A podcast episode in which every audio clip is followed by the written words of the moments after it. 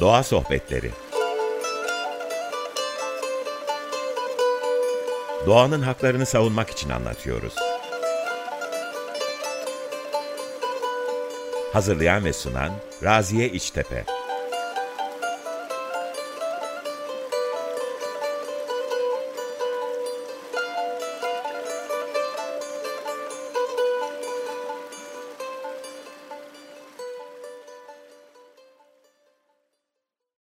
Merhabalar, Doğa Sohbetlerine hoş geldiniz. Ben Raziye İçtepe. 95.0 Açık Radyo'dayız. Doğa Derneği'nin desteklediği sohbetimizin bu haftaki konusu madencilik. Zaman zaman medyanın gündeminde e, kendine yer bulan madencilik konusunda e, birçok soru aslında tartışılıyor. Madencilik faaliyetleri iyi midir, kötü müdür? Bu faaliyetler Türkiye'de ve dünyada nasıl yürütülüyor? Maden alanları yok ediliyor. Bu yok edilen alanlar rehabilite edilebilir mi gibi pek çok sorunun cevabı bu gündemi oluşturuyor. E, aslında bu konular hakkında doğru bilgiye ulaşmak e, oldukça zor. Çünkü e, zaman zaman yanlış bilginin de yayıldığını görüyoruz. Bunun üzerine biz de hem bu doğru bilgiye ulaşmak hem de doğru bilginin yayılmasını sağlamak için bir podcast serisi yapmaya karar verdik. Bu haftaki sohbetimizin e, sohbetimiz de bu serinin başlangıcı olacak. Doğa Derneği'nde uzun yıllardır doğa savunuculuğu yapan Dicle Tuğba Kılıç bizlerle birlikte. Hoş geldin. Hoş bulduk Raziyeciğim. Evet çok e, Türkiye'nin kanayan yarasıyla ilgili bir seri başlatmışsın. Tebrik ediyorum öncelikle. Çok teşekkürler. E, madencilik konusuna geçmeden önce e, kısaca kendini tanıtabilir misin? Elbette. E, ben şu anda Doğa Derneği Yönetim Kurulu Başkanıyım. E, tam 20 yıldır e, Türkiye'de e, doğa koruma alanında çalışıyorum. E, Türkiye'nin önemli doğa alanlarının e, belirlenmesinden e, işte Dicle ve Hasankeyf Nehri'nin savunulmasına, e, savunuculuk çalışmalarına kadar e, pek çok çalışmada yer aldım. E, şu anda da Doğa Derneği'nde e, yine doğa savunuculuğuyla e, devam ediyorum çalışmaya. Evet, çok teşekkür ederiz şimdiden katkıların için. Ben hemen böyle konuya girmek istiyorum. Özellikle e, Türkiye'de yaklaşık 305 önemli doğa alanı var. Bu alanların üzerindeki en büyük tehdit madencilik mi? Ee, şöyle, e, şimdi tabii ilk önemli doğa alanları e, Türkiye'de 2006 yılında e, yayınlandı, belirlendikten sonra ve Ta o zamanlar e, yapılan çalışmalara göre doğanın, Türkiye'nin doğasının üzerindeki ana tehdit yanlış su ve tarım politikalarıydı.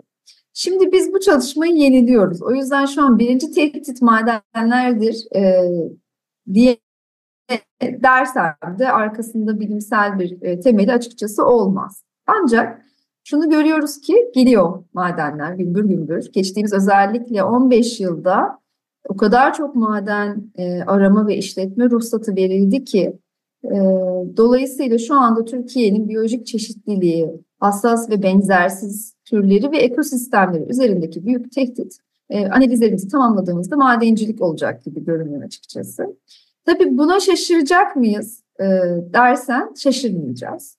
E, çünkü bizim gibi e, işte tırnak içerisinde gelişmekte olan ülkeler bundan 10-15 yıl önce uluslararası toplantılarda bir araya geldiğimizde hep şunu konuşuyorduk. O zamanın gündemi e, su politikaları, dünyadaki su politikaları ve özellikle de enerji politikalarıydı. Özellikle barajlar, HES'ler bizim gibi ülkelerin gündemindeydi.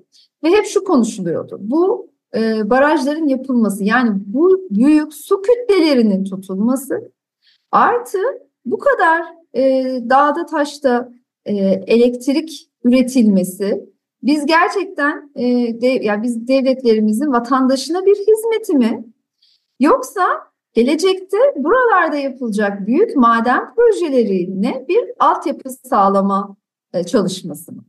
Ee, özellikle Güney Amerika'daki e, dostlarımız, e, hiç unutmuyorum Patagonyalı birisi çizmişti bunun resmini.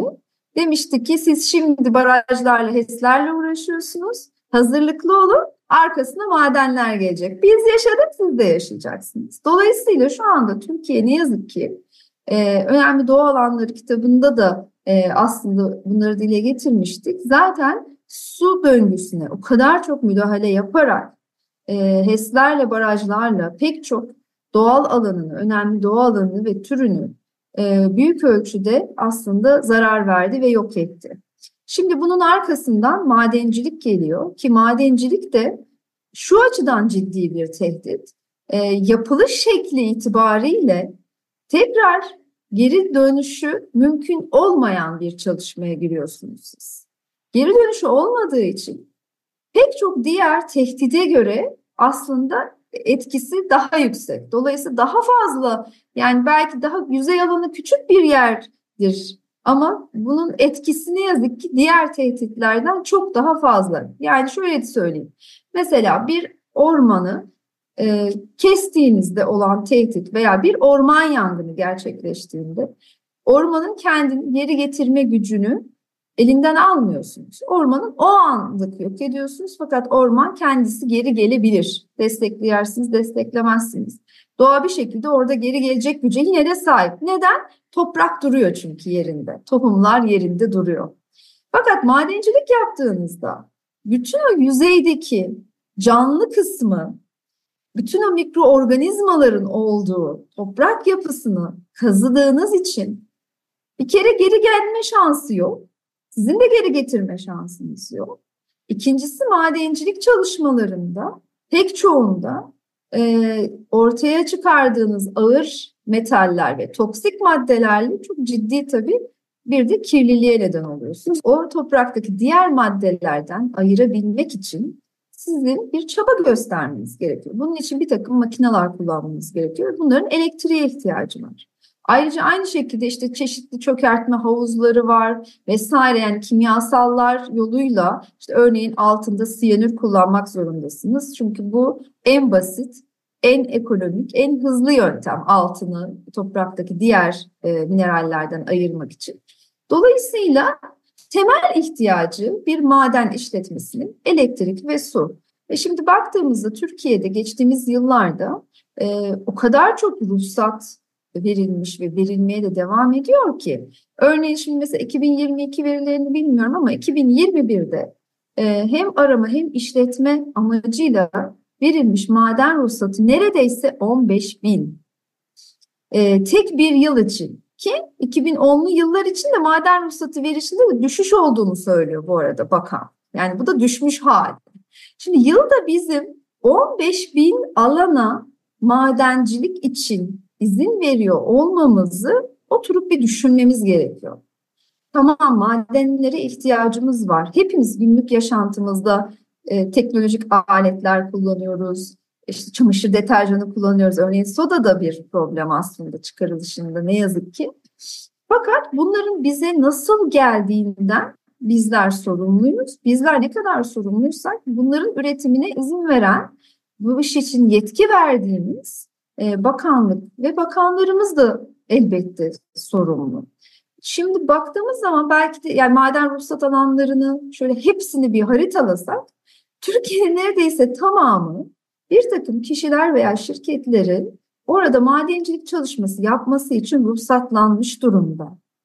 Ve bu ruhsatlar verilirken sanki orada hiçbir canlı yaşamı yokmuş. Orada hiçbir önemli tür bir ekosistem yokmuş. Orada önemli bir yerleşim alanı, arkeolojik alan, bir tarımsal üretim alanı yokmuş gibi verilemez.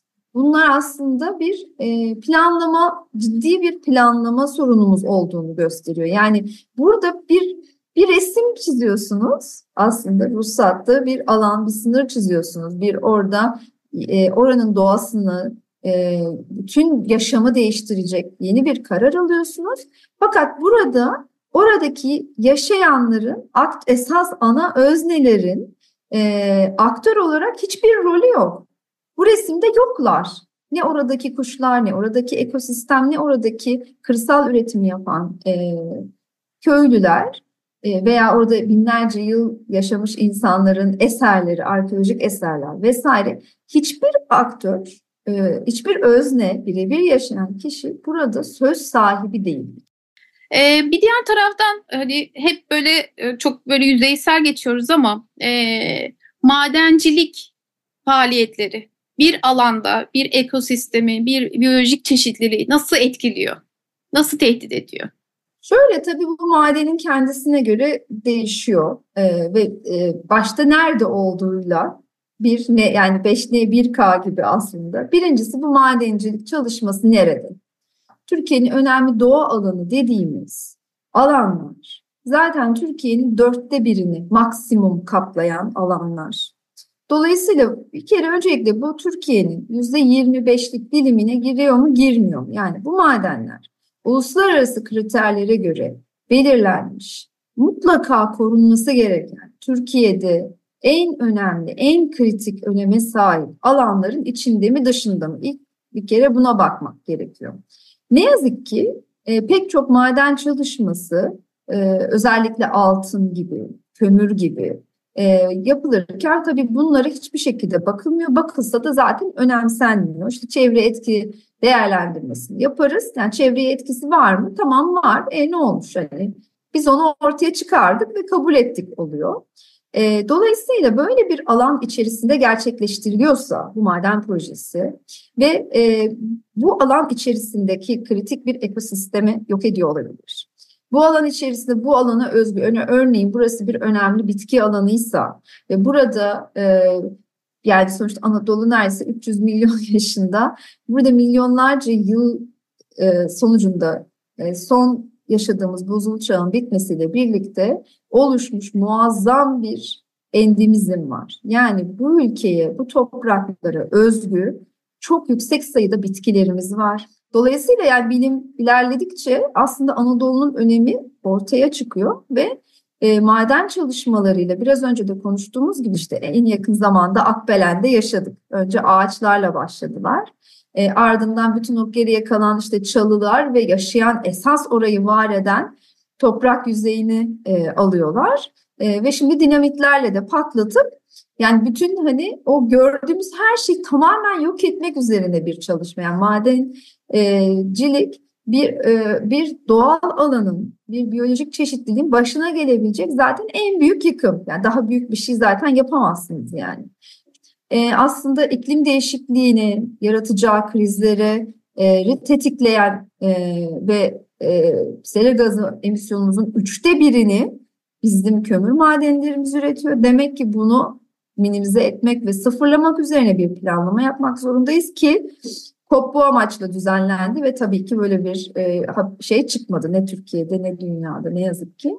Mesela şu an yaşıyoruz biz. Yani Muğla ili yani Türkiye'nin bütün illeri e, gibi çok kıymetli. E, ve fakat aynı zamanda işte orada bulunan Kızılçam ormanları ve Kızılçam ormanlarının ve orada bulunan kıyıların aslında baktığımızda e, bize biz insan türüne sunduğu bir takım hizmetler var. Ekosistem hizmetleri diyoruz biz buna. Şimdi ekosistem hizmetlerinin bir ekonomik değeri var. Biz bu ekosistemleri yok ettiğimizde bizlere sağladığı ekonomiyi de aslında yok ediyoruz. Kaybettiğimiz sadece işte e, bir e, endemik bir çiçek, e, önemli bir kuş türü, önemli bir bitki türü veya bir orman değil. Aynı zamanda buradaki e, canlıların oluşturduğu ekosistemin biz insan türüne de sağladığı e, kaliteli yaşam, temiz hava, temiz su hizmeti ve bunun da aslında getirdiği ekonomik değeri, ekonomik hizmeti biz kaybetmiş oluyoruz genel olarak çizdiğiniz çerçeve madencilik faaliyetlerinin aslında ekosisteme nasıl büyük bir e, zarar verdiğini, e, katastrofik olarak iyi planlanması gerektiğini gösteriyor. E, sağ olun verdiğiniz bilgiler için sohbetimize kısacık bir mola veriyoruz. Daha sonra tekrar sizlerle birlikte burada olacağız. Tekrardan merhabalar. 95.0 Açık Radyo'dayız. Doğa Sohbetleri programımız kaldığımız yerden devam ediyor. Madencilik faaliyetlerinin doğaya etkisini konuştuk biraz önce. Ee, şimdi de yavaş yavaş böyle hem e, bu e, madencilik e, faaliyetleri sonucunda yok edilen alanlara e, biraz dikkat çekmek istiyorum. E, bununla ilgili e, direkt söyleyebileceğin örnekler var mı? Akbelen'i konuştuk mesela işte Muğla'daki e, durumu konuştuk. Başka alanlar var mı bu şekilde? E, tabii o kadar yüksek e, seviyelerde ki e, işte Akbelen ve Muğla ormanları bunlardan bir tanesi ki yeni yani e, yeni başlamış gibi aslında çok e, uzun zamandır termik santraller var ama yeni planlanan o kadar çok termik santral var ki e, Batı Akdeniz ve Güney Ege'de özellikle. E, dolayısıyla şu anda yok edilmiş alanlar ne kadar çok yeni alanı yok edeceğini bize gösteriyor. Akbelen bunların en canlı örneği yani birebir nasıl adım adım bir yok oluş e, yapıldığı ve bunun üstelik mevzuatlara da e, ulusal ve uluslararası e, hukuka da aykırı bir şekilde ilerleyebildiğine birebir şu anda şahit oluyoruz. Ee, bir başka örneği yine aynı şekilde eş zamanlı olarak Kaz Dağları'nda görüyoruz. İşte Kaz Dağları'nda e, veya işte doğuda e, Fırat Havzası'nda İliç'te altın madenciliği, işte Doğu Karadeniz'de Cerrahtepe aynı şekilde. E, birebir buradaki işte orman örtüsünün yok edilmesi, doğal bitki örtüsünün yok edilmesi bunun yanı sıra aslında siyanür havuzları ile birlikte yani altını ayrıştıran bu havuzlarla birlikte ciddi anlamda bir e, kirlilik geri dönüşü olmayacak zararlar şu anda söz konusu.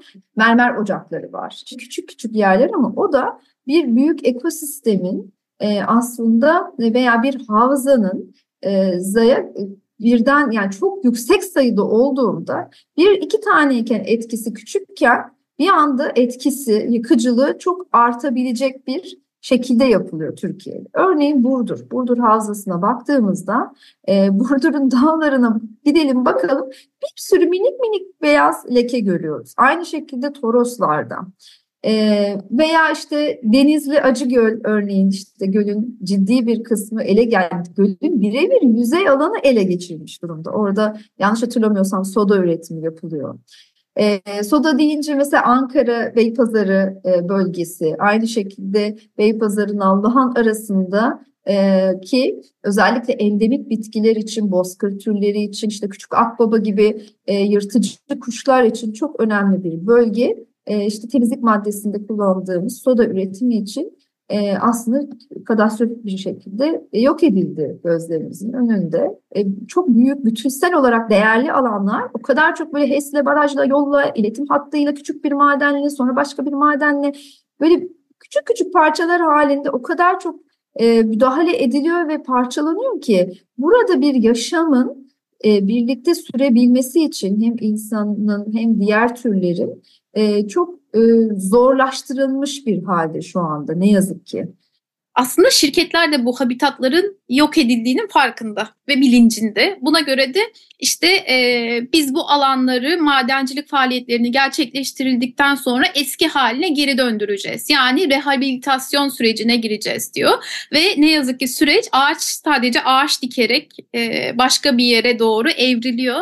Gerçekten yani bu alanların madenden önceki haline dönmesi mümkün mü? Yani biraz böyle gülünç sorarken de gülünç geliyor ama bütün bu konuları konuştuktan sonra senden duymak isteriz.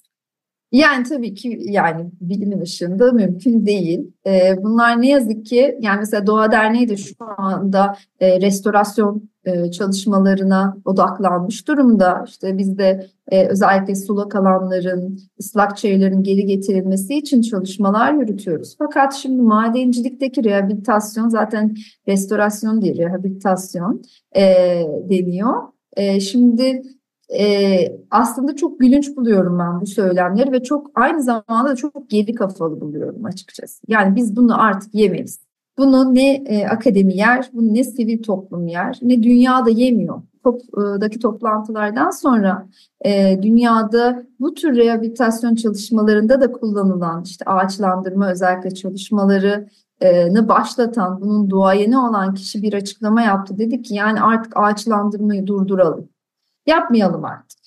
Neden? Çünkü bir yeri ağaçlandırıyoruz e, deyip e, önce orayı yok etmek artık meşrulaştırılmış durumda. Yani nasıl biz oraya ağaç diker eski haline getiririz yalanını e, ağaçlandırmayı e, başlatan kişi yemeyin biz artık yemiyoruz sivil toplum olarak veya akademi olarak diyor zaten.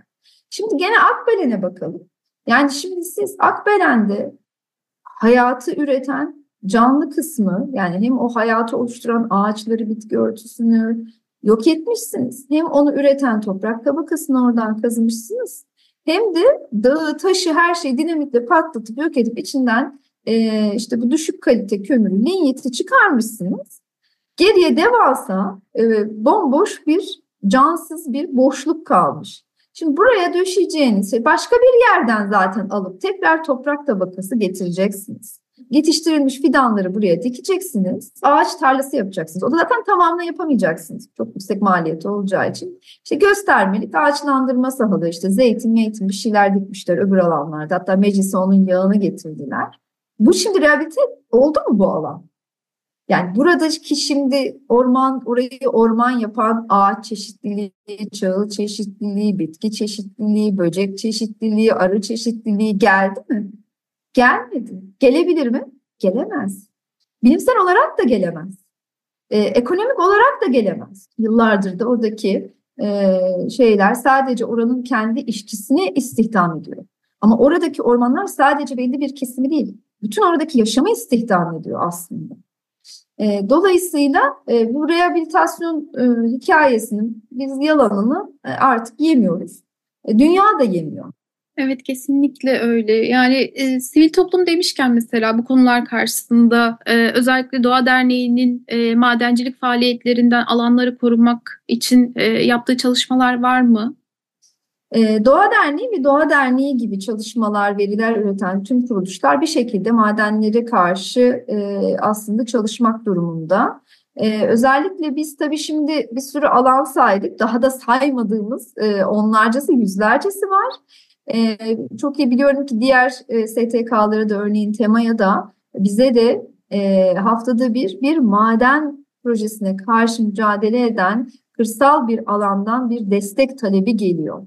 Şimdi bizler e, uzman kuruluşlarız. Belki işte tanındığımız için çok güçlü, çok e, e, donanımlıyız e, zannediliyoruz. Ancak bizim de kapasitemiz bir yere kadar. Belki en fazla bir ya da iki alanla mücadele edebilecek kadar e, kapasitemiz var. Bu yüzden de aslında stratejik olarak örneğin Doğa Derneği tek bir e, maden alanına odaklanıp o alanı kurtarmak üzerine çalışmak yerine e, bu mücadeleleri aslında altını dolduracak. Bu mücadelelerin örneğin hukuki mücadelelerinde, davalarında kullanılacak verileri derliyor ve üretiyor. Ee, işte o alanda hangi canlı türleri yaşıyor, bundan nasıl olumsuz etkilenecek, bu hangi ulusal ya da uluslararası mevzuata aykırı, ee, bunun çalışmasını yapıyoruz. Ee, ve tüm verilerimiz de tüm bu doğa savunucularına e, açık. Eğer imkanımız varsa açılan davalara biz de müdahil oluyoruz.